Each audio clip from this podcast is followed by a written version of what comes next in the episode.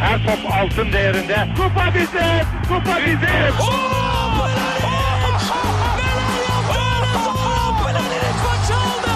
Dengeli de attı. İsabetine buldu. Magna Fontaine. Zora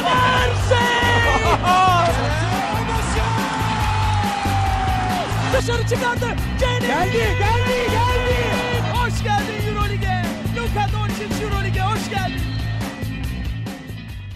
İkili Oyun'un 99. bölümüne hoş geldiniz. Ben Serkan Mutlu. Mikrofonun diğer ucunda Kadife sesli dostlarım Ali Aktin ve Tancan Fümen var. Selamlar beyler.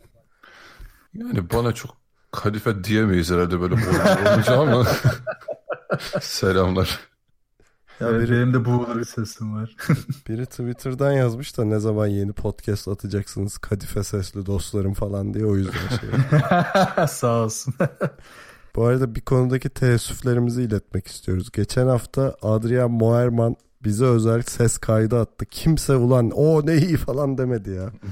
Ama Evet ben abi, şaşırdım ben de ona. ya. Ama buna inat bir arkadaşımız daha ses kaydı yolladı. Kendisini bir dinleyelim. Hi, this is Michael Eric, and you're listening to Ikili Oyun. Michael Eric sağ olsun ricamızı kırmadı. Yakın dostumdur benim. Arada görüşüyoruz kendisiyle. Aksan da çok iyiymiş ha. Amerikalı mı? Bu arada Ali bir sallıyordu ona CSK deplasmanında da sonradan bir açıldı kendisi. Evet oralara geleceğiz. Evet ilk Daçka'yı konuşacağız. Bu arada konumuz Euroleague.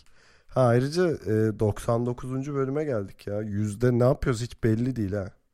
Dalya diyeceğiz işte. Dalya, Dalya diye bağıracağız. kuru kuru. İkili oyun Dalya dedi. Böyle çirkin fanatik. Böyle fanatik şeyler var ya onlardan alalım. Yani herkes artık doğum gününde e, rakam yazan balonlardan alıyor ya. Biz Ha, de yüz yapan balonlardan bastırıp altına poz veririz. Güzel. Olabilir. Nasıl vereceğiz o pozu? Onu hiç düşünmedim. senin Photoshop'la ekleriz. Bu mükemmel planın bir açığı var öyle. Ee, önce bir haber vereyim. Güzel bir haber. Çok sorulan bir şeydi. Spotify'a da ekleyin oradan dinleyeceğiz diye kafamızın eti yeniyordu. Nihayet Spotify'dayız. Ee, podcast bölümünde ikili oyun diye ararsanız bütün bölümlerimiz orada. Güzel güzel takip edin oradan. Ee, onun dışında takip edebileceğiniz görüş, yorum, öneri, soru falan iletebileceğimiz kanallarımızı hatırlatayım. Ee, bunu bir kere daha söylemiş olayım. Hani daha önce de anlatmıştım da bu podcastlarınız özellikle mobil cihazlarınızda e, Apple kullanıyorsanız işte iTunes'dan e, Android kullanıyorsanız Google Play Store'dan podcast uygulamaları var. Onları indirip e, ikili oyun diye ararsanız zaten oradan bebiş gibi dinlersiniz. Onun dışında web site adresimiz ikilioyun.com, mail adresimiz selam@ikilioyun.com. Twitter'da ve SoundCloud'da ikili oyun takip etmeyi unutmayın. Telegram grubumuza bekleriz. t.me slash ikili oyun. Daha da yetmedi derseniz Geek Yapar'ın YouTube kanalından da takip edilebiliyoruz. Oğlum amma çok yerdeyiz ya. Yeter artık. Televizyona da çıkalım. evet, bu da can. Ha televizyon demişken tekrar hatırlatalım. Tancan'ın mükemmel Twitch kanalı twitch.tv slash Tancan geçtiğimiz hafta orada beraberdik. 3,5 saat konuşup çenemizi kırdık orada. Hala Ama iyi oldu. çalışıyorum. Kondisyon kazandınız bir daha çıkaracağım size hazır olun. Biz her zaman geliriz abi. Zaten Ha, süper. zaten dinleyici kitlen talep ediyor görüyorum. istiyorlar. Yani yetmiyorsun anladın mı? o yüzden 4,5 saat bir dahakine 5,5 saat sonra 24 saat yayın. Haluk Levent konseri işte diyordum ya. Canlı maç yorumlayalım lan. Oynanırken böyle. Değil mi? Böyle iyice çılgınlık çıldırarak çıldıralım. İyice şey değil mi? Bu Fenerbahçe TV, Beşiktaş TV falan var Çıldırıyoruz falan değil mi böyle? Ray McCollum gör Michael Eric'i sayın. Bağırış çağırış ve bunu düşünelim ama belki final serisine yaparız. Hafta sonuna denk gelen bir günde bir konuşalım bunu. Bu arada benim öyle bir fikrim vardı. Ya şeysiz görüntüsüz çok kötü olur o ya.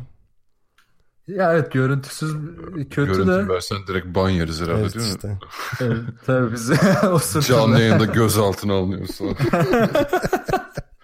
Ha bir ara o şey vardı o moda vardı. Streamerların evine SWAT team yollama modası. Ha, aynen. Evet ya. Çekemeyenler birbirini banlatıyordu. Ha, bazıları da yemek falan yolluyor. Vallahi bak bize kimse bir şey yollamadı. Ayıp Açız, oluyor beyler. aç. Bir, bir pizza falan bir şey yollayın. Adresi nereden buluyorlar bu arada? Abi milletin adresini bilmiyorum nasıl buluyorlar da adresi bulurlarsa sıçtın ya. Mesela bir Twitter'da yapmışlardı. Herifin adresini bulup sonra adrese yakın bir yere gidip herifin internet bağlantısını bulup adama e, DDoS falan yapmışlardı. Abi böyle saçma şeyler olabiliyor Oğlum, yani. O yüzden. DDoS sana e, şey doktor var ya herife ateş ettiler evin. Canlı sırasında. Tabii Türkiye'de o da olabilir. Ben şaşırmam o yüzden riskli. Neyse Tanca'nın Ataköy konutlarında oturduğunu kimseye o zaman. evet, evet, havaalanı dibi. Tam dibindeyim. Ee, Okey e, ikili maç haftasındaydık. Yani bu demek oluyor ki 3 takımımız da ikişerden 6 maç oynadı. Hepsini izledik çok şükür. Ee, herhalde oynanma sırasıyla gideceğimiz için önce Daçka'yı konuşmamız lazım. Ee, Evet. Daçka ilk olarak İstanbul'da Buduçnos'tu değil mi? Doğru okudun mu? Evet. Herhalde doğru yani. Yani hiç Öyle. dilim varmıyor Buduçnos demeye Buduknos diye isim veriyor ama. Badiknos'la oynadı. Bıdışnos'la oynadı. Ee, onu yendikten sonra CSK deplasmanındaydı. İşte beklen, beklendiği şekilde biraz da ya da umduğumuz şekilde diyelim. Bir galibiyet bir mağlubiyetle bitti. Gerçi CSK deplasmanında da güzel direndiler bir yandan da. Ee, onunla konuşarak başlayalım. Bu arada dostumuz Michael Eri'ye de bir kere daha teşekkür ederim. Evet Tancan nasıldı maç? Maçlar. Michael maçlar. Ya Daçka hedef maçını aldı. O çok güzel oldu. Bir kere onu söyleyelim. Temiz oldu yani. Hatta maçtan sonra Ray McCallum da maç topunu koça hediye etmiş Ahmet Çakı'ya. Onu gördünüz mü? Baya güzel bir sahne. Vay. Evet, şey, evet. şey diye ilk Euroleague galibiyeti. Ha, aynen aynen. Güzel. İlk e, ilk Euro, Euroleague galibiyetin değil mi koç falan deyip topu vermiş. Bu hoşuma gitti çünkü Daçka'nın hani o konuştuğumuz sezon başı e, yayınında hani Daçka'nın çok fazla bireysel performansı birebir oyuna bağlı kalıp savunmaya oturtamazsa biraz zorlanabileceğini ama bir yandan da her oyuncunun kendini göstermek için biraz kendini oynayabileceğini düşün, söylemiştik. Onun aslında onun tersine bir görüntü oldu bu. Biraz da soyunma odası görüntüsü. Benim hoşuma gitti. Yani takımda farklı bir hava yakalanmış. Bu biraz da şundan olmuş bence. Bunu Buduşnos maçında da CSK maçında da gördük. Takımın doğal lideri, sağ liderleri oluşmaya başlamış. İşte Pioneers'da Stanton Kidd biraz daha öne çıkmış. Ray McCallum biraz daha e, belli rolleri üstlenmeye başlamış. Diğer kısalar işte yine belli rolleri benimsemeye başlamışlar. Bunlar oturmaya başladıkça takımın uyumu artmış. Ama bunun en büyük artısı da savunmada olmuş. Özellikle Real Madrid maçında 90 küsür sayı atsa da e, e, Darüşşafaka çok çok fazla yemişti. E, ama bu savunma direncini özellikle CSK maçında çok iyi oturtmuşlar ki bu Duşnos maçı da o açıdan iyiydi. Yani ilk görüntüde Ç- Daçka'daki gidiş iyi diyebiliriz. Yani CSK'dan e, şey ilk yarıda 31 sayı yediler sadece. Mükemmel yani CSK deplasmanı Bayağı. için. Ama gerçi orada Ali ile konuşuyorduk. Böyle CSK yenilmez dedim ben. Yani öyle 7 sayıyla ilk yarıyı bitirip falan olmaz. Ya böyle 2-3 sayıda tutacağım fark etmeyecekler yani. İncitmeden değil mi? Yani böyle Dokolo 2 dakika kala falan ne oluyor lan maç gidiyor diyecek ama yetmeyecek falan anladın mı? Ama onlar da böyle bir direnç beklemiyorlar. Da şaşırdılar. Aslında dediğin doğru. Biraz daha az çaktırsalardı şey gibi olacak. Tamam hani fazla direnmiyorlar ama iyi gibiyiz falan deyip son anda toparlayabilirlerdi ama da Tabii tabii Daçka ya bayağı böyle direnç. şeyde devre arasında soyunma odasına yemin falan etmişler yani. O havaya sokmaman lazım anladın mı? Ali sen ne diyorsun? Valla e, Tancan'ın dediği gibi yani hedef maçını almaları e, gayet olumlu oldu onlar için. E, gerçekten hani roller biraz daha oturmaya başlıyor. Tabii ki de daha gitmeleri gereken. Mesela Ahmet Çakı bunu iyi sezip e, Oğuz Savaş'la başladı ki hani ben e, eleştiririm o yönden. Hani Oğuz'un artık bu hızlanan oyunda çok bir yeri olduğunu düşünmüyorum ama hani o da gayet e, verimli başladı. Sonradan yani Alenovic'e karşı falan mesela orada bir üstünlük saldı. Ama tabii şeyde e, yani hücumda üstünü kursanız bile bu size defansta e, yine eksi yazıyor. Çünkü buluşması sürekli onun üzerinden oynadı ve sürekli sayı buldular. E tabii mesela burada da e, ben şeyi çok beğendim. Jeremy Evans'ın savunma katkısı çok önemliydi. Yani hem savunma hem rebound katkısı. Sürekli el soktu, işte reboundlara gitti, blokları çıktı falan. Yani e, ilk haftadan sonra demiştim daha bir biraz tamamlayıcı rolde bir ekstra şey gerekiyor diye. O rolü iyi üstlendi gerçekten. E, onun haricinde yani Daçka'nın verdiği reaksiyon da iyiydi. Çünkü maç mesela e, buluşun inanılmaz yüzdeli e, üçlükleriyle başladı. Hatta yanlış hatırlamıyorsam 14-0'lık bir seri yakalamıştı. Evet, e, ikinci maç çeyreği 14-11 iken 25-14'e geldi. Batı Aynen. Evet. maçı. Ki hani Darüşşafaka gibi, gibi daha oturmamış bir e, takımın yani yeni kurulmuş diyeyim bir takımın oradan 19-0'lık bir seriyle dönmesi, reaksiyon vermesi çok önemliydi e, onlar açısından. Ya burada da şey parantez açmak lazım. E, Doğuş Özleminoğlu'nun yani o takıma kattığı enerji bu maçta çok önemliydi. E, zaten sonrasında da Painters bayağı hani e, ipleri eline alıp orada maçı e, bitirdi diyelim. Orada şey yani liderlik rolünü orada hiç sırıtmadan aldı üzerine. Hı hı. Ya Daçkal'da benim sevdiğim şey hani biraz öngörümüzü tutmuş olması. Yani maç seçiyorlar. Hedef maçlar var ve onları almak için her şeyi yapıyorlar. CSK deplasmanına gittiğinde de bir takım olarak reaksiyon verelim ve ne olacak bakalım şeklinde yaklaşıyorlar. Bence bu çok önemli bir yaklaşım.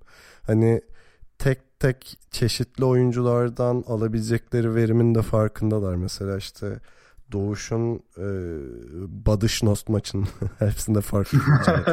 Büdüşnost maçında gösterdiği o deliciliği çok değerliydi. Özellikle savunma direnci. Gerçi CSK'ya karşı oynamadı. Neden bilmiyorum. E, ya da işte şeyin e, Jeremy Evans'ın rebound şeyi performansı. Pioneers'ın zaten doğal bir lider olarak öne çıkması falan böyle tek tek çok güzel şeyler var. Çok da hoşuma gidiyor. Ama işte böyle yer yer şey mesela çok eleştirdiğim bir şey Dibbler'ı yeterince kullanamamaları. Yani Dibbler top elindeyken çok etkili olan bir adam değil. Sadece yani boş koşuyu yapıp onu o şut şeyine hazırlamak gerekiyor. Hani bu iki maçta da çok iyi kullanamadılar onu. Ee, yanlış hatırlamıyorsam Büdüşnost maçında ilk çeyrek hiç şut bile denememişti yani. Ee, bu da eleştirilebilecek bir şey herhalde.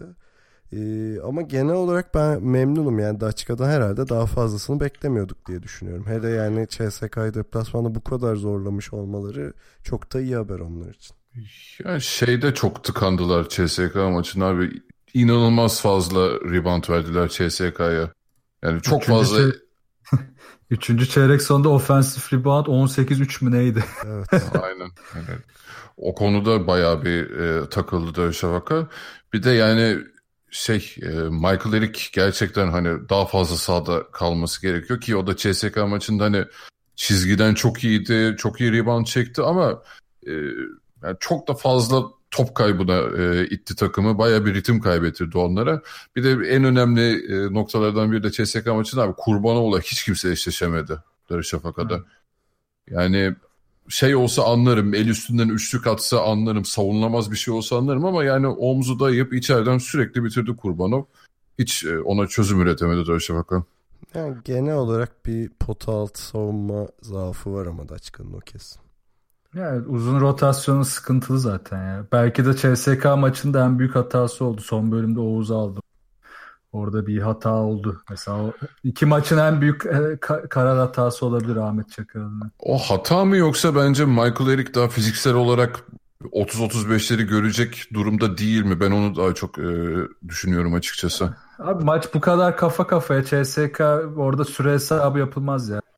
Artık hani yapacak. Yani sakatlık şey varsa onu bilemem tabii. Hani abi işte bacağım çekti falan diye geldiyse 3'e kenara. 5'e bakma diyorsun o nokta. Yani orada 3'e 5'e bakılmaz artık. Hani maç çünkü kafaya gelmiş. O pek şey değil ama hani daha standart bir maç olsa belki de olurdu. Ama mesela şu Dibbler konusuna değineyim. Ee, Serkan o güzel söyledi. Aynı sorunu mesela Galatasaray'da da yaşadı. Ondan önce Efes'te de yaşadı. Çok fazla setler üzerinden oynatmaya çalışınca Dibbler'ı çok hızlı tıkanmaya başlıyor. Çünkü hep benzer setlerle çıkarmaya çalışıyorlar. Biraz daha onu böyle çünkü e, Daçka'da çok fazla drive edebilen, savunma edebilen oyuncu var. Onu köşeye koyup onun tarafından drive edip biraz adamını yardıma çekebilseler daha fazla boşluk yaratabilirler bence Dibbler'a. Biraz daha buna ağırlık verilebilir. Çünkü geçiş hücumları da çok iyi Daçka. Biraz biraz oturuyor. Zaten ilk hedefleri de o. Zaten geçişte de yine aynı şekilde Dibbler'ı kullanabilirler. Ama bilmiyorum burada pek bir şey yok. Savunma tarafında da e, mesela Buduşnos maçında yarı sağ ve tam sağ baskı gördük. Bu da çok işe yaradı. Bunu da biraz arttırmaları gerekecek. Ama tabii işte yine bu sürelerle ilgili. Yani oyuncuların hepsinin bu baskıları yaparak o süreleri çıkarıp çıkarmayacağı çok önemli. Bir de bence yine Daçka'da e, önemli kritik bir konu takımın mevcut atletizmini ortaya çıkarabilecek hücumlar oynamak lazım. Daha fazla backdoor, daha fazla drive, daha fazla hareketli hücum, daha fazla belki pick and roll üzerinden o boş katları, ters katları görmek gibi oyunları daha fazla yapmaları lazım. Bunlar da bazen tıkanıyor. Herhalde e, işte o top paylaşımı oturdukça yine Serkan'ın dediği gibi Pioneers işte e, üst takıl olmaya başladıkça takımda e, bu işler de biraz oturacak.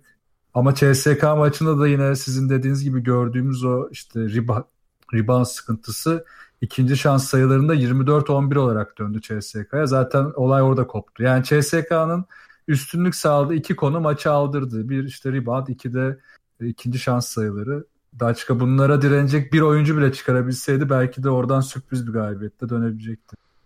Bu arada CSK maçında CSK 26'da 5, 19.2 yüzdeyle oynadılar yani. Üçlük şeyden çizgisinden. Hani, berbat. E, bu bir yandan da açıkan da başarısı tabii ama berbat yüzdeyle yakalamışken belki de knockout edebilirlerdi yani. E, onların da gerçekten hiç iyi gününe denk gelmedi. Yani CSK'nın iyi bir gününde değildi aslında işte dediğiniz gibi buradan CSK'yı bu kadar kötü yakalamışken bir sürpriz galibiyet çok güzel olurdu aslında ama yani ne de olsa işte CSK tabii kolay değil. Tabii. Değil. Ya bir de e, hem yüzdeler çok kötü. Mesela Daçka şimdi bakıyorum 64 top kullanmış. E, CSK 76 ya verimlilik de çok yüksek Darüşşafaka'da. CSK'da yani ikilikte %50 atmış ama CS, e, Daçka da %50. Üçlükler de biraz orada belirleyici olmuş. Hı hı. Peki şeye ne diyorsunuz? CSK önümüzdeki hafta zayıf rakibi Barcelona'yı ayarlayacak. Dinlenirler artık. Barcelona çakıp gelirse şaşırmam. Şu an daha taşlar yerine her şey. Evet. yani böyle yakalamışken gerçekten e, hedef gerçekten hedef maçlarından biri olabilir yani şeyin. Darüşşafaka'nın. Aynen il- ilginç olabilir yani. Peki herhalde ekleyeceğimiz bir şey yok. Ee, o zaman Efes'e doğru geçelim mi? Geçelim. Olur geçelim. Herhalde e, iki farklı Efes ya da iki farklı Boboa izlediğimiz e, bir haftayı geçirdik. Önce Jargiris'i ağırladı Anadolu Efes. Sonra Kimki deplasmanına gitti. E, yani Jargiris'te sürkülesi oldu Jargiris karşısında diyebiliriz herhalde. E, ama şeyde e, Kimki maçında biraz da şansın yaver gitmesiyle diyelim yani Doğuş'un o kılaç e, sayısıyla önemli 3 puanla döndü. Çok kritik 3 puan. kritik 3 puan. Ee, ne diyorsun Ali Efes için? Ya Efes aslında Jalgiris maçına hiç de fena başlamadı. Ki biliyorsunuz Jalgiris hani maçlara çok tempolu, hızlı ve sert başlar. Ee, ilk maçın başı hiç fena değildi ama ikinci ve üçüncü çeyrekte bir koptu Efes. Oradan da zaten dönülmesi imkansız yerlere gitti. Ya biraz oyuncu bazında e, Efes'te hala oturmamış bir liderlik sorunu var. E, onun haricinde mesela e, aslında yani mesela Şeynakin üzerinden örnek vereyim. Yani sert savunmalara karşı özellikle Jalgiris gibi takımlara karşı işte Larkin'in e, topu eline alıp bunları e, o kilidi açmasını beklersiniz. Larkin şey gibi takılıyor. Hani ilk defa Avrupa görmüş e, Amerikalı gibi takılıyor bu aralar Masum biraz. köylü. aynen aynen yani böyle şey ne oluyor lan neredeyim ben havası var ki yani böyle Euroleague tecrübesi olan bir adam. O biraz şaşırttı beni. Ee, onun haricinde mesela ben şey e, bayağı sürpriz bir e, başlangıç yaptı e, Doğuş bu sezona. E, o yine formunu korudu. Yani o takımın motoru olma şeyini gayet üstlendi yani sadece girip böyle kısa süreli şeylerde e, zaman içerisinde performans verme değil de hani reboundları atlama işte takımı şey etmek e, şutları da hiç fena değil yani ki Doğuş'un hani kariyer şeyini düşünürsek ortalamalarını hiç fena değilin de ötesine yani harika gidiyor şu an için. İki maçta beş denemede dört üçlüğü var abi. Evet yani geçen sene onda bir miydi yani? MVP. Ve yani ilginç olan hani doğuşta artık 30'una geldi bu yaşta gerçi yani e, bakalım hani sezon içerisinde nasıl gidecek ama böyle giderse inanılmaz bir değişim olur gerçekten. Ee, onun haricinde yani evet Jalgiris'in o temposuna bir türlü ayak uyduramadı. Efes ya yani o sertliğe de bir karşılık veremedi. Ee, Jalgiris'i e, erken faal problemine soktular ama hücum anlamında bundan kesinlikle yararlanamadılar. Bir de e, şeyin performansı da biraz belli, belirleyici oluyor açıkçası Efes için. Ya Dunstan hiç e, şeye giremedi daha, forma giremedi Efes'te. Ha o tabii böyle bir şey eleştirme anlamında demiyorum. Mutlaka o dönecektir yani yıllardır bildiğimiz adam. Ama hem dansını besleme konusunda hem kendisi performansı açısından da beklenilen seviyede değil. O rakamları şey süreleri de bulamıyor da. O yüzden hani ben biraz daha onun toparlamasını bekliyorum açıkçası. Yani evet Shane Larkin şey olarak fiziksel olarak çok güçsüz görünüyor yani yazın evet. ne yaptı bu adam bilmiyorum. Resmen eziliyor sahada hani NBA'den gelen bir adama göre biraz hayal kırıklığı oldu benim için. Ya kesinlikle onun maçları olacaktır. Hani belki tek başına aldığı maçlarda olacaktır ama şu iki maçtaki performansı korkunçtu gerçekten. Ee, ki ilk maçta bir de onun üstüne Bobo'yu da oyuna sokturmayınca Jergiris zaten Efes'in şeyi kapandı. Hani e, biraz uzunlardan buldukları sayılara kaldılar. Şeye katılıyorum benim için bu senenin şaşırtıcı isimlerinden biri Tibor Plyce. Ee, ben Euroleague'de çok sınırlı süre alabileceğini düşünüyordum. Yani Dunstan'ın ana rotasyonda olacağını, Plyce'ın biraz daha tamamlayıcı olacağını düşünüyordum. İlk üç maç itibariyle biraz tersi oldu. E, tabii Tibor Plyce'ın ne kadar sağlıklı ya da güçlü kalacağı da e, bunu belirleyen bir etken olacak ama şimdilik Dunstan pek devrede değil gibi yani. Ne diyorsun Tancan? Dunstan çok formsuz evet. Bir de bu maçta çok erken dörtte. Ama Dunstan'ın etrafında şöyle bir sorun da var. Mesela top Dunstan'a indiğinde e, esas olması gereken spacing'i hiçbir zaman yapamıyor Efes devamlı herkes birbirini izliyor ya da ona sıkıştırma geliyor. Yani ikili sıkıştırma geliyor. Sıkıştırma getiren oyuncunun adamı bile Efes'te, Efes'teki adam bile izliyor maçı. Yani orada bile bir hareketlilik yok. Jalgiris maçta bunu çok yaşadı Efes. E, Jalgiris de zaten e, Euroleague'deki işte o hazırlıklı olma, alışkanlıklara sahip olmanın avantajıyla Efes'e göre. Devamlı Efes'in neresi zayıfsa o anda sahada e, kısaların savunması mı zayıf? Drive ettiler. Plyce mı var? Hızlı uzun kullandılar. İşte forvette yavaş bir savunma mı var? Hemen orada pick oynadılar. Devamlı zayıf noktalarını bulup tak tak tak vurdular. Ve Anadolu Efes de buna verebileceği tek cevap rotasyonlarla olmaya çalıştı. Ve bu rotasyonları pek tutmadı. Ee, yani hala Ergin Ataman belli kısa rotasyonlarını yani uzun ve forvet rotasyonuna nispeten iyi ama kısa rotasyon devam değişiyor. Ki e, Himki maçında da değişti yine. En sonunda ama doğuşlu işte doğuşlu rotasyon, doğuşun sabit kaldığı rotasyon biraz daha işlemeye başladı. Aynısını Jargis maçına denedi. Yani Larkin doğuş denedi. O çok kötü oldu zaten. Hem çok kısa kaldı takım. Hem de Larkin zaten hiç yok savunmada. Simon Misic doğuş denedi. Bu biraz toparladı. Hatta Ali de dedi yani aslında iyi gitti maç. Yani son e, ilk yarının iki buçuk dakika kalana kadar ilk yarıda 3 sayıydı fark. Bir anda 14'e çıktı çeyrek sonunda. Burada da yani o rotasyonu değiştirmemesi Efes'in işte o Bobo aldı Larkin'le e, rotasyonu çok boğdu Jalgiris. Çok fena oldu ve bir de ben şey ekleyeceğim hani bunu Fener maçında da söyleyecektim ama Saras Hoca'ya şey demek istiyorum. Abi niye bütün Avrupa'da bulduğun kısa, hızlı, beyaz gardları topluyorsun? Bize adam kalmıyor lütfen. Bu adam zeki bana gider diye alıyor. İlk şeyi o zaten. Kesin abi. Volkap, Westerman ve Walters ki Walters Kızılyıldız da bayağı iyiydi iki sene önce. O da bir NBA falan denedi geldi. Herif e, ya çok iyi rotasyonu, kısa rotasyonu ve devamlı aynı standardı veriyorlar.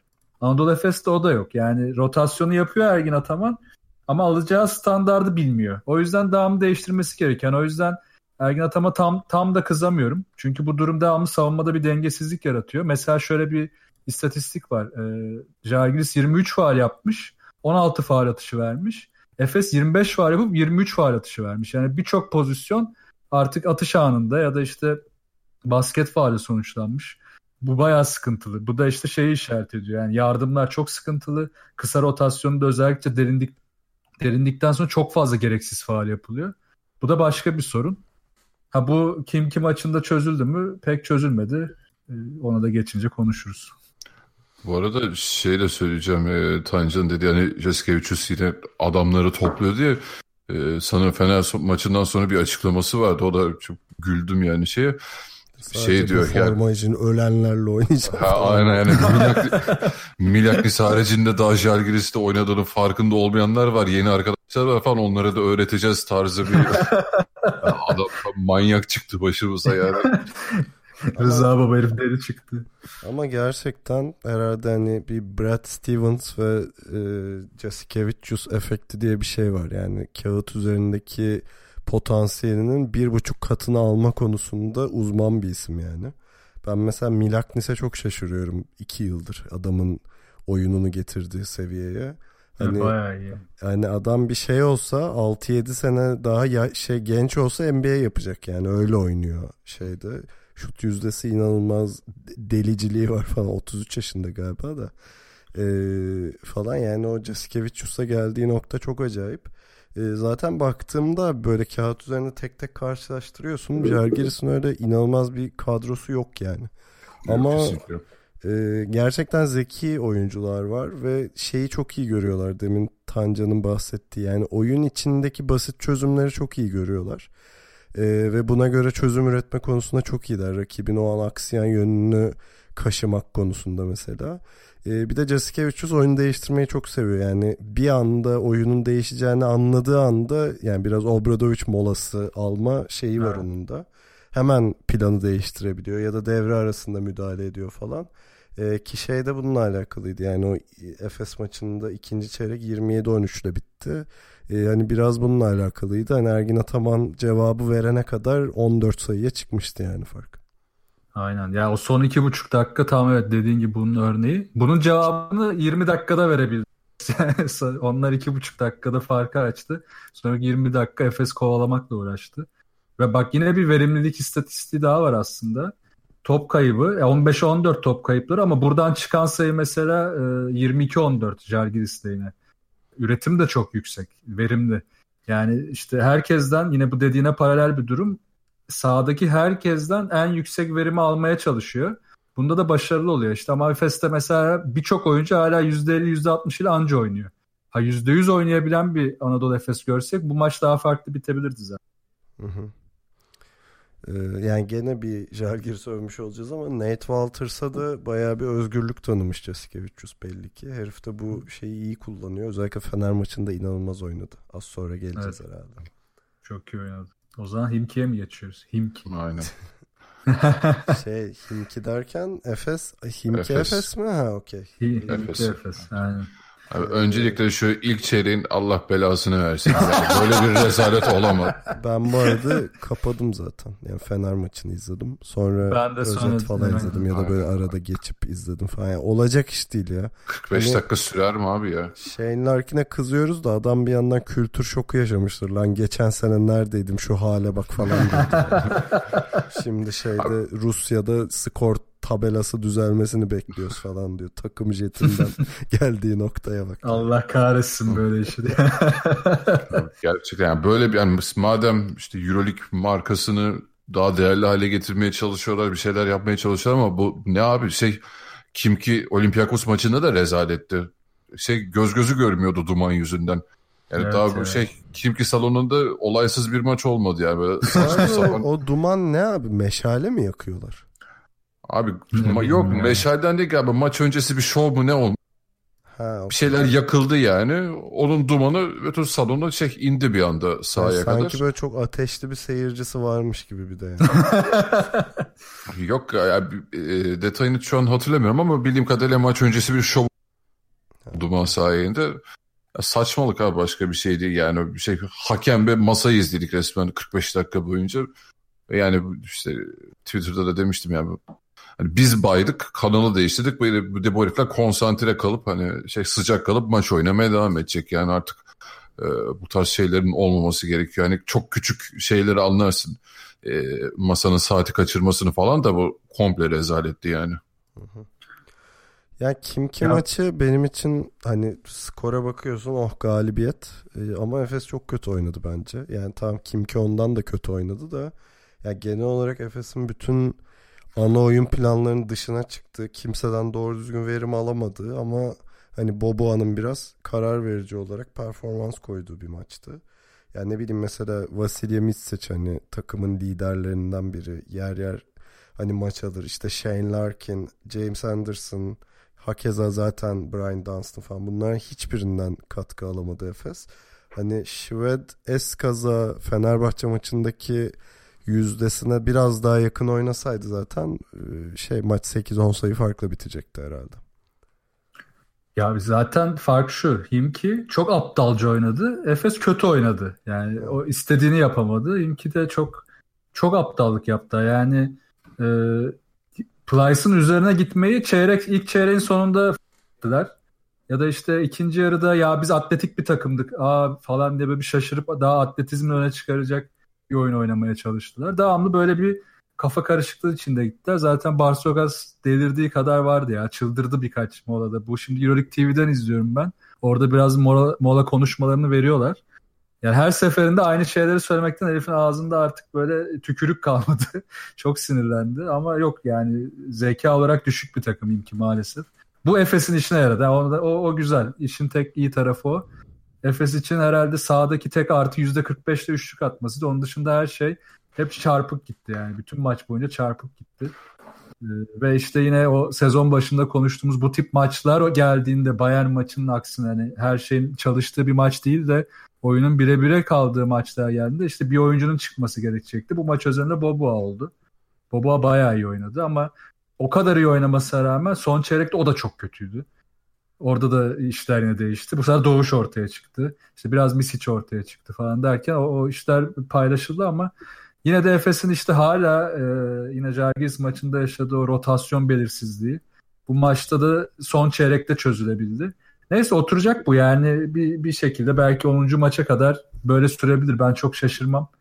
Ama eğer 10. maçtan sonra da hala bu tip sorunlar yaşanıyorsa başka şeyler konuşulur yani o biraz sıkıntı olabilir. Ama onun dışında e, Anadolu Efes için en kritik konu tabii bu tip boktan oynadığı maçları hiç kazanamaması, kazanamamasıydı eski dönemlerde. En azından kazandı biraz şanslı da olsa. Doğuş'u da takdir etmek lazım. Ne olursa olsun o şutu atmak, e, orada o zamanlama ayarlamak falan hepsi çok iyi. Helal olsun vallahi ya tık diye maçı getirdi. Zamanlamadan çok zaten özgüven yani. Bütün Tabii. kariyeri 3 yani şut sorunuyla geçirmiş bir oyuncunun daha 3. haftadan çıkıp böyle bir e, özgüvenle o şutu atması ki hani bir de dengesizdi aslında vücudu. Hani çok zor bir şutu soktu. Aynen. Helal olsun o açıdan söylenebilecek hiçbir şey yok ama yani dediğin gibi bu kadar kaotik giden iki takım adına da kaotik giden bir maçta Şive zaten yanlış hatırlamıyorsam e, ilk 3 çeyreği 10 sayıyla falan tamamladı. Hı hı. 4'ten sonra bir patlama yaşadı. Hatta işte bir 8 sayı üst üste atmıştı. Yani bir 30 saniye falan belki daha uzasa maç ya da Şivet biraz daha erken uyanmış olsa gidecekti maç. Yani Efes o ışığı pek vermiyordu maç sonunda. Zaten Boba'nın eline kalmışlardı. Yine Tancan dediği gibi Boba da son çeyreği iyi geçirmiyordu. Yani çok ucu ucuna ama hani bu maçları da kazanabilmek lazım gerçekten. Yani iyi de olmasa e, ma- maç kalitesi düşük bile olsa bu tarz e, durumların içerisinden de çıkabilmek lazım. Bu açıdan tabii ki de yani 3'te 2 ile e, kapamak yani en azından üst üste 2 galibiyet almadan bu haftayı tamamlamak önemliydi onlar için. Ya şu açıdan da kritik yani, yani 6-8 arasına girmeye çalıştığını düşünürsek Efes'in Himki maçı en kritik maçlardan biri. Tabii. Bunda deplasmanda kazanmak en önemlisi oldu. Ya Himki'nin durumunu tam olarak ben Şved'le yaşayan Şved'le ölür şeklinde açıklıyorum. yani Şved çok tabii enteresan bir karakter bir yandan. Yani inanılmaz bir yetenek evet. Ama işte maçın içine giremediğinde hani 3 çeyrekte 10 sayı attığında şey yapmıyor kesinlikle. Tamam ben biraz yavaşlayayım takımı oynatayım değil kendi ritmini bulmaya çalışıyor. Hani bunu bazen takımın selametine karşı yapıyor yani öyle bir durum oluyor. Evet bu maçta tekrar buldu kendini. Ee, ama bir yandan da artık çok geçti. Yani son çeyrekte 29-18 ee, şey Kimki lehine maçın skoru ama yetmemiş oldu. Ee, ya Efes için beni tabii ki de galibiyet çok sevindirici. 2-1 oldu hatta mükemmel yani çok iyi başladılar sonuçta. Ama beni korkutan şey mesela Jalgiris'in gelip yenme, yenmiş olması gerçeği. Böyle maç maç e, şeye çok iyi çalışan rakibin e, nasıl diyeyim dizilimine formasyonuna çok iyi çalışan koçlara ve takımlara karşı zorlanabileceğinin işareti bu Efes'in. Ki önümüzdeki dört maçında Fenerbahçe, Milano ve Panathinaikos'ta oynayacağını düşünün, düşününce biraz endişeleniyorum açıkçası Efes için ben. Zor bir seri olacak. Ee, ya işte bunlar aslında şeye de hazırlayacak Efes'i. Bu tip takımlara karşı biz e, günlük önlemleri ne kadar alabiliyoruz, ne kadar alamıyoruz bunları da göreceğiz. Mesela inki maçında alamadık. Şansa gelişti işler biraz. E, son top planı da muhtemelen pek öyle değildi ama e, Boba zaten orada hem aslında Boba'nın kötü oynaması işe yaradı. Kendini daha iyi hissetse o da kaldırıp atabilirdi. Neyse ki kötü bir pas verip e, Doğuş'u işin içine soktu da Doğuş sorumluluğu alıp maçı çevirdi. Ama işte diğer maçlarda bunu e, yapabilecek mi Efes e, göreceğiz. Biraz zor. Hatta hani e, şunu da söyleyeyim sen de belirttin. E, Şved'in aslında iyi bir top yönlendirici olması ama bunu gerektiğinde kullanmaması da bu maçta Efes'in işine yaradı. Çünkü ne zaman drive etse bütün ağırlık merkezini 4-5 oyuncu üstüne çekiyor. Çok fena karıştırıyor boyalı alanını. Ters tarafı da boşaltıyor. Ve bunları çevirdiği her top sayı oldu. Sayı olmasa bile e, anahtar pas oldu. İki pas sonra sayı buldu ki. Buna hiçbir önlem alamadı. İşte bu kısımda dediğin diğer konuya göre yani takıma göre önlem alma kısmı şu an Anadolu Efes'te neredeyse hiç yok. Bunu yapacak mı Ergin Ataman e, yoksa takımı belli bir seviyeye mi çıkarmaya çalışacak? Bakalım göreceğiz. Bu arada önümüzdeki hafta e, Anadolu Efes Fenerbahçe maçı olduğunu da ekleyelim tabii. E, bu da bizim için çok... yani Efes için de büyük bir sınav olacak. Yani şimdi yani Fenerbahçe'yi konuşacağız ama yani Fenerbahçe gayet formda gidiyor. Ee, bakalım yani Efes için zorlu bir karşılaşma olacak. Yani çünkü gerçekten e, kim ki B planı ya da C planı zayıf olan bir takım. Hani Şivet durduğunda e, çok iyi işlemeyen bir takım. Yani ona rağmen işte böyle bir şans sayısıyla yenebildi Efes onları. E, artık bu noktalarda biraz daha işte ikinci, üçüncü planı devreye sokup daha çok tepki vermesi gerekiyor Efes'in maçlarda. Tabii bir yandan da Ergin hocamın da maç seçtiğini unutmayın. Fener maçlarına bir ayrı hazırlanır. Yani. Ha tabii. yani, abi o Ergin hoca özelinde yani şey de işte Jalgiris de gördük yani. Neyse ona geçince değiniriz. ya maç çok ortada gider zaten ya. Baya güzel maç izledim. Ama tabii benim mutluluğum haftaya iki maç izleyeceğiz. Kilo ekip olarak tek mutluluğum. Altı maçtan ikiye düşmek gayet iyi gelecek bana da. Yani. Aynen. Çoluğumuz çocuğumuz var. ee, peki kısa bir ara verelim. Sonra Fenerbahçe'nin maçlarını konuşacağız.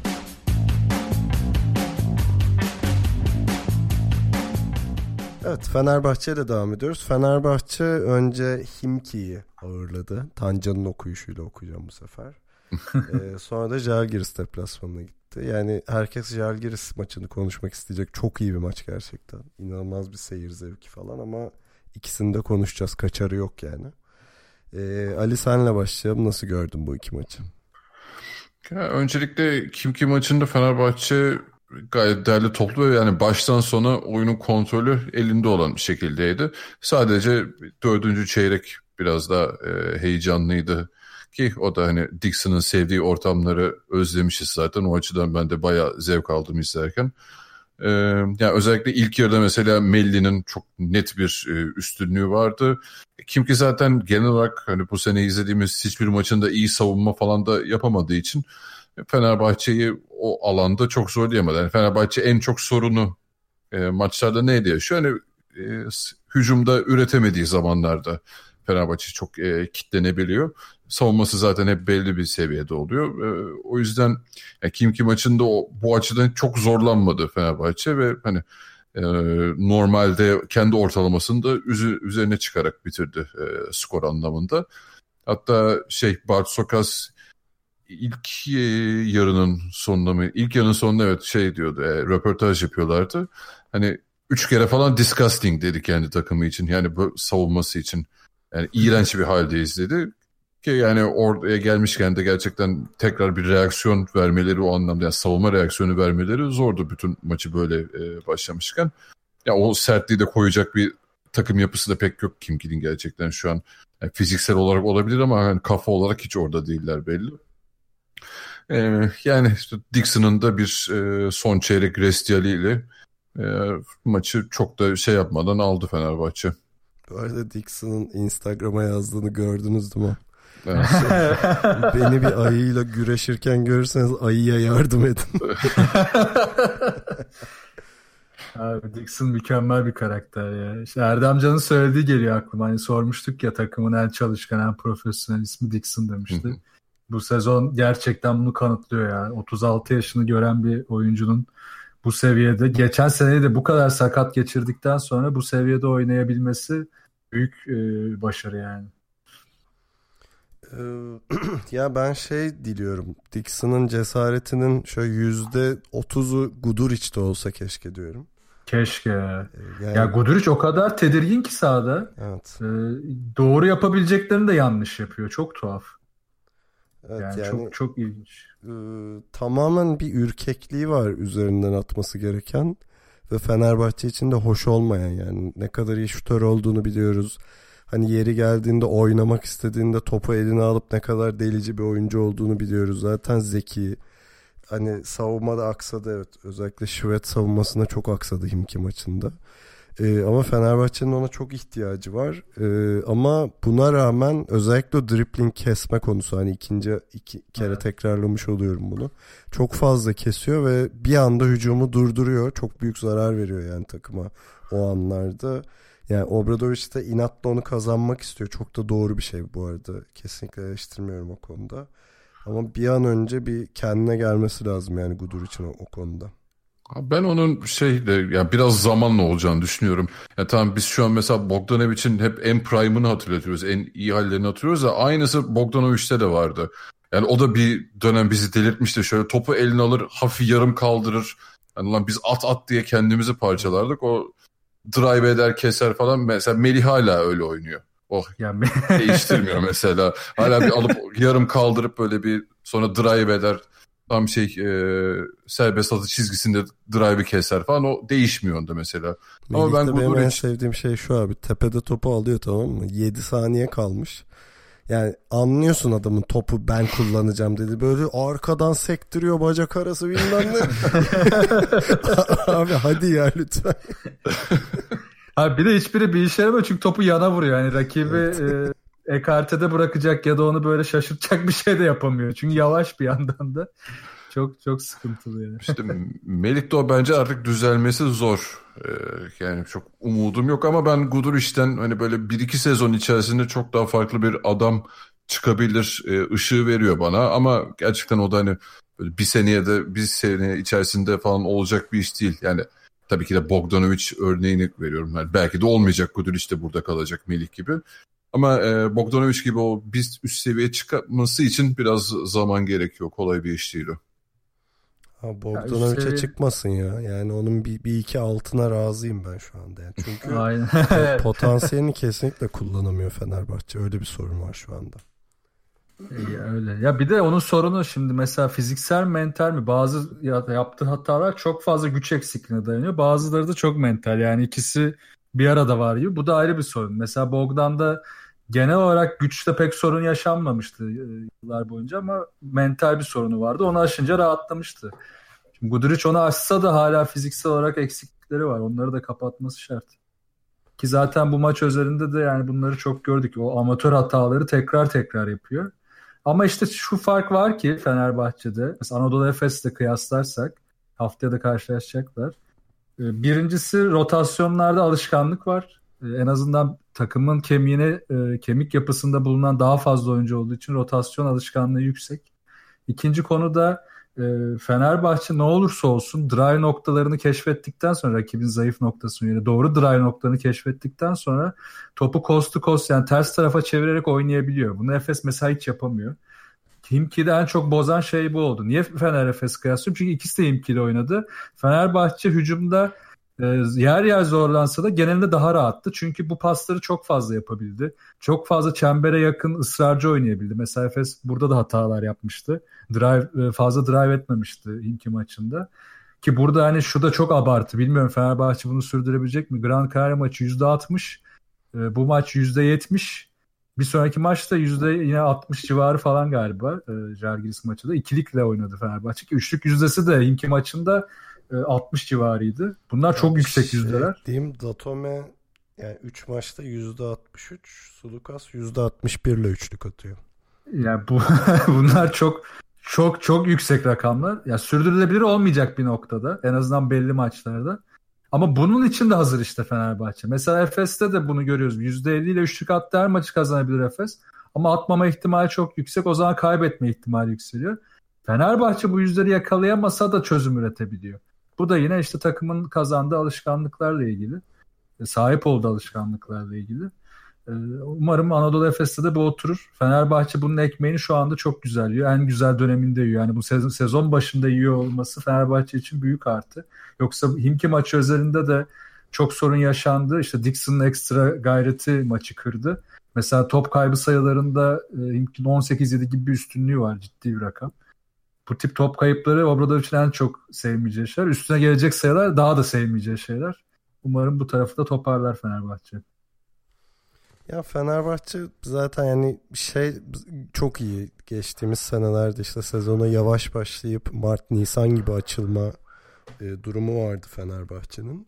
E, şimdi biraz daha tersi oldu gibi. Belki de hani fikstür de bunu kolaylaştırmış olabilir ama ne olursa olsun hani 3'te 3 ile başlamış olması bile çok iyi. Özellikle e, Sulukas'ın performansı inanılmaz. E, tabii bu bir alarm da veriyor çünkü e, Jalgiris maçında 38 dakika oynadı Sulukas. E, hani başka bir isme güvenemedi ö, ö, bazı noktalarda diyeyim. E, ama tabii iyiye olan işaretleri görüyoruz işte mesela Tyler Ennis'in ekstra katkısı çok önemliydi. Zaten Fenerbahçe'nin en büyük eksiklerinden biri diyelim. Hani o takım savunmasını çok iyi yapıyor. Ama hücumda tıkandığı anlarda kendi sayısını üretebilecek oyuncuların hani azlığı olabiliyor diyelim. Özellikle işte takım uzadığında Kalinic bu sorunu yaşayabiliyor. Ama işte Žalgiris maçında 3 e, oyun kuruculu sistemi denedi. Orada Tyler Ennis öne çıktı. Bir anda işte 7 sayı üst üste attı falan filan. Hani oradan mesela Tyler Ennis'in şu halinden ne kadar katkı alırsa o kadar iyi durumunda ki 9 sayılık özellikle son çeyrek pardon 3. çeyreğin sonunda girdi. 2 sayı attı. Son çeyrekte 7 daha attı. Hani çok ekstra bir şeydi ki Fenerbahçe maçı kazandıran etkenlerden biri oldu. Hani bunları ne kadar çoğaltırsa o kadar iyi olacak. Yani o kısalardan e, Sulukas'a olan desteği arttırmalarını bekliyor aslında Obradovic ki hem Gudur için hem e, Tyler Ennis'in bu anlamda Sulukas'a destek olması lazım herhalde. Valla zaten işte iki sene önce Bogdanovic vardı. Hadi geçen sene tam oturmasa da işte bir Vanamaker vardı. E, diğer yanda Nunnally de yani regular season'da üçlük rekoru kırmıştı. E, dediğin gibi hani bu noktalarda bunların şu an eksiğini Fenerbahçe biraz hissediyor. Ama diğer taraftan yani tabii onların eksikliği Sulkas'taki aslında şey e, rolü daha çok arttırıyor skorerlik anlamında. Ama tabii bu senenin de net lideri Sulukas. Yani o da çok net. Yani daha Enis'in falan biraz pişmesi, alışması gerekecek. O yüzden hani Sulukas e, şu an general gibi takılıyor ve çok da formda başladı sezona. O yüzden o yüzden işler yoluna gidiyor ama hani Sulukas'ın da formsuz bir gününde e, ya da skoru bu kadar e, sirkülese edemediği bir oyunda Fenerbahçe ne yapacak işte e, orada soru işaretleri başlıyor. Çünkü işte e, iki saate konuştuğumuz gibi yani Guduric daha o seviyede değil. Burada kilidi açmak için işte Melli'ye ve e, Datome'ye çok fazla e, iş düşüyor ki Datome de gerçekten harika açtı bu sezonu. Yani hiç eli titremedi daha hiçbir şutta. E, bunu da zaten artık geçiyorum ben yavaştan Jalgiris maçına. Geç geç. Yani Jalgiris maçında da özellikle hani direkt sonuna atlayacağım ama son çeyrekte işte mesela hani e, nasıl kim kim maçında bir şey senaryosu oldu. Dixon senaryosu oldu. Bu sefer de mesela Enis senaryosu oldu Fenerbahçe için.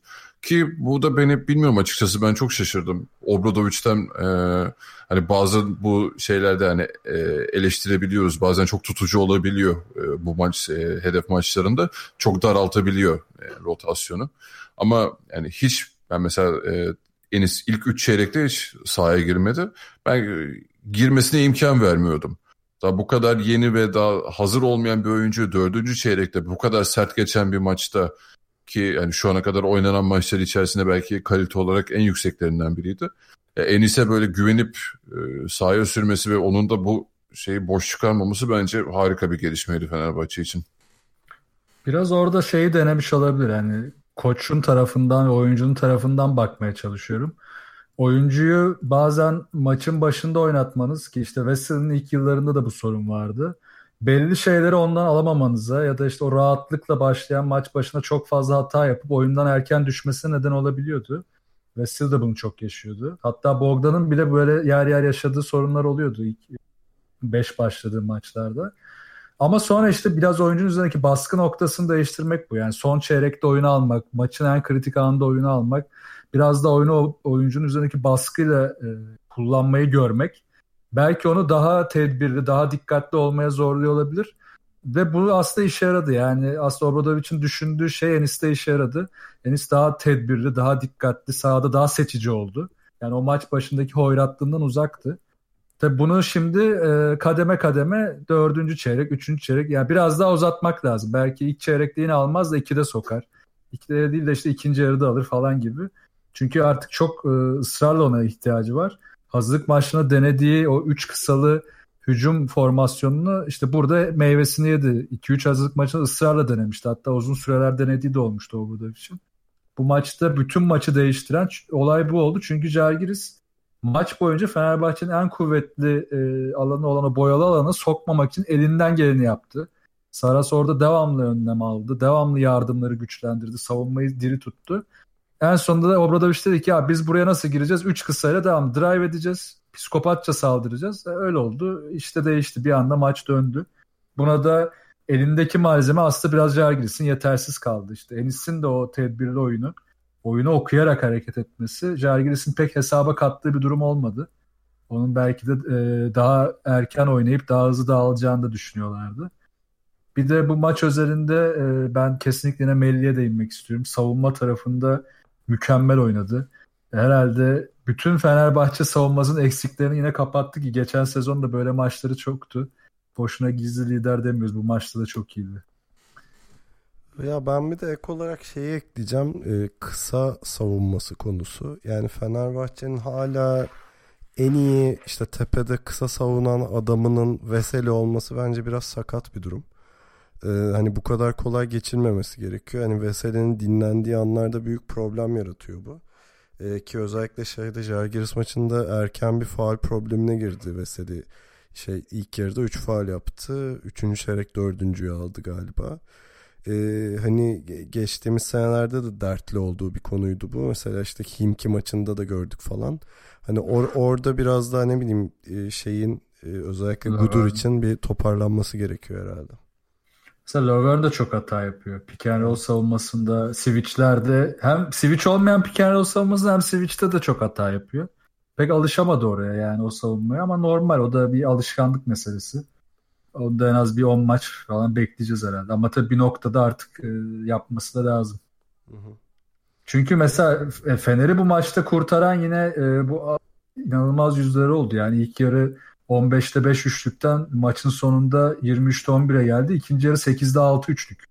Yani 8'de 6 üçlük çok iyi bir yüzde. İşte Fenerbahçe'nin e, oyunu değiştirdi buradan da anlıyoruz. Yani genelde üçlükler işte oyunculara geldiğinde atılır Fenerbahçe'de. İlk yarıda tam tersiydi. Bazı pozisyonlar çok zorlamaydı. İkinci yarıda ekstradan Dixon tabii yarattıkları var. Ama onun dışındakilerin hepsini Fenerbahçe pozisyonu bekleyerek ısrarla drive edip savunmanın dengesi bozulduktan sonra gelen şutları attı. Burada da yüzdeyi arttırdı.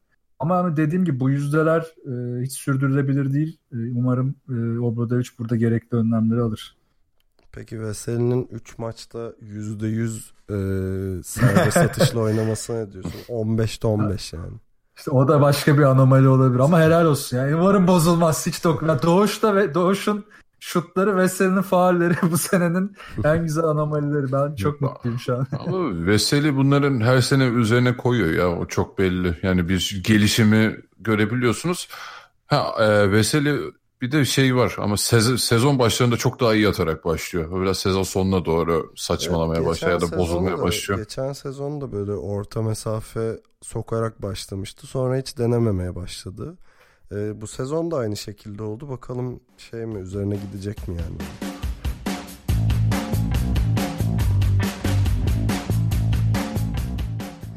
İkili oyunu dinlediğiniz için çok teşekkür ederiz. Şimdi sor, sorarlar bize NBA yayınında gelecek mi? Millet birbirinin suratına tükürüyor falan filan. Ee, Salı akşamı herhalde değil mi? Eğer bir terslik Evet. olmazsa NBA yayınımız yumrukların, tükürüklerin konuştuğu haftaları. Biraz da İstediğimiz noktaya geldik. Tatlar. evet evet ya bunlar sahalarda kesinlikle görmek istediğimiz görüntüler. Ee, neyse salı günü eğer bir terslik olmazsa NBA yayınımız olacak. Ee, bize hemen görüş, yorum, öneri, soru iletebileceğiniz ve bizi takip edebileceğiniz kanallarımızı hatırlatayım. Öncelikle güzel haberi tekrar vereyim. Spotify'da da varız artık. Spotify'a ikili oyun yazıp aratırsanız ya da podcastlerde spor bölümüne girerseniz herhalde bizi görürsünüz. Ee, web site adresimiz ikiloyun.com, mail adresimiz selam at ikiloyun.com. Twitter'da ve SoundCloud'da bizi takip etmeyi unutmayın. Telegram grubumuza bekleriz. t.me slash ikili oyun. O da yetmedi derseniz Geek Yapar'ın YouTube kanalında da dinlenebiliyoruz. Aynı zamanda tabii mobil cihazınızın podcast uygulaması neyse orada da varız. Her yerde varız. Dünya dominasyonu böyle bir şey. Dünya yere geçireceğiz. 1 milyon dinlenme hedef. Bu arada Tancan'ın Twitch'ini de takip etmeyi unutmayın. Twitch.tv slash Tancan. Tancan paralar yatmıyor bu ara ama sen ben şey yapmaya devam ediyorum. Reklamını yapmaya devam ediyorum. E, abi o şey ay sonu toplu yatacak ya. Ha, Şey yapacağız. eyvallah, eyvallah sağ olasın. Sigorta falan hepsi bir arada. Peki bir sonraki yayında görüşene kadar kendinize iyi bakın ve hoşçakalın. Hoşçakalın. Görüşmek üzere.